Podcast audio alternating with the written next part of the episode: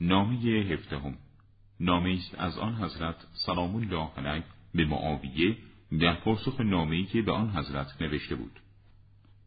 و ما این که مرا به شام دعوت کرده بودی من چنان نیستم که امروز از تو چیزی را بپذیرم که دیروز از تو نپذیرفته بودم.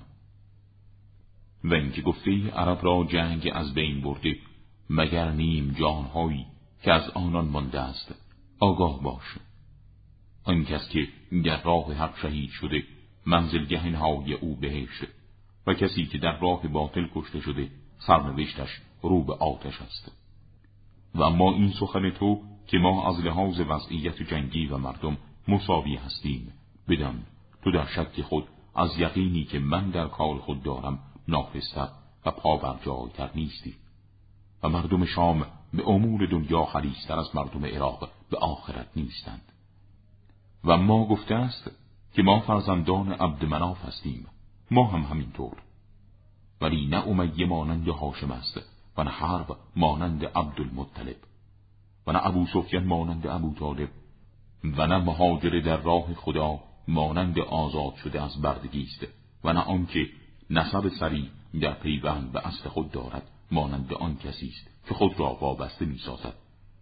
و نه کسی که زندگی او بر مبنای حق است با کسی که بر مبنای باطل حرکت می کند یکسان است و نه مؤمن صادق مانند مدعی دروغین است چه بدفرزندی که جانشین گذشته خود شود و به دنبال آن در آتش دوزخ سقوط نماید.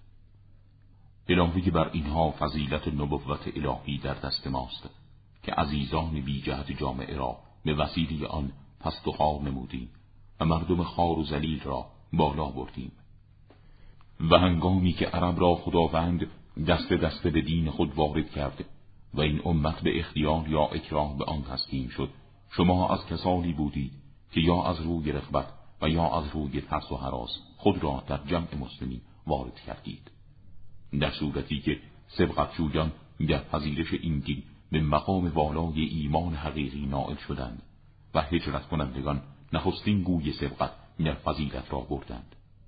ای معاویه برای شیطان در وجود خود بهره قرار مده. و راهی برای نفس خود برای شیطان باز مکن. و السلام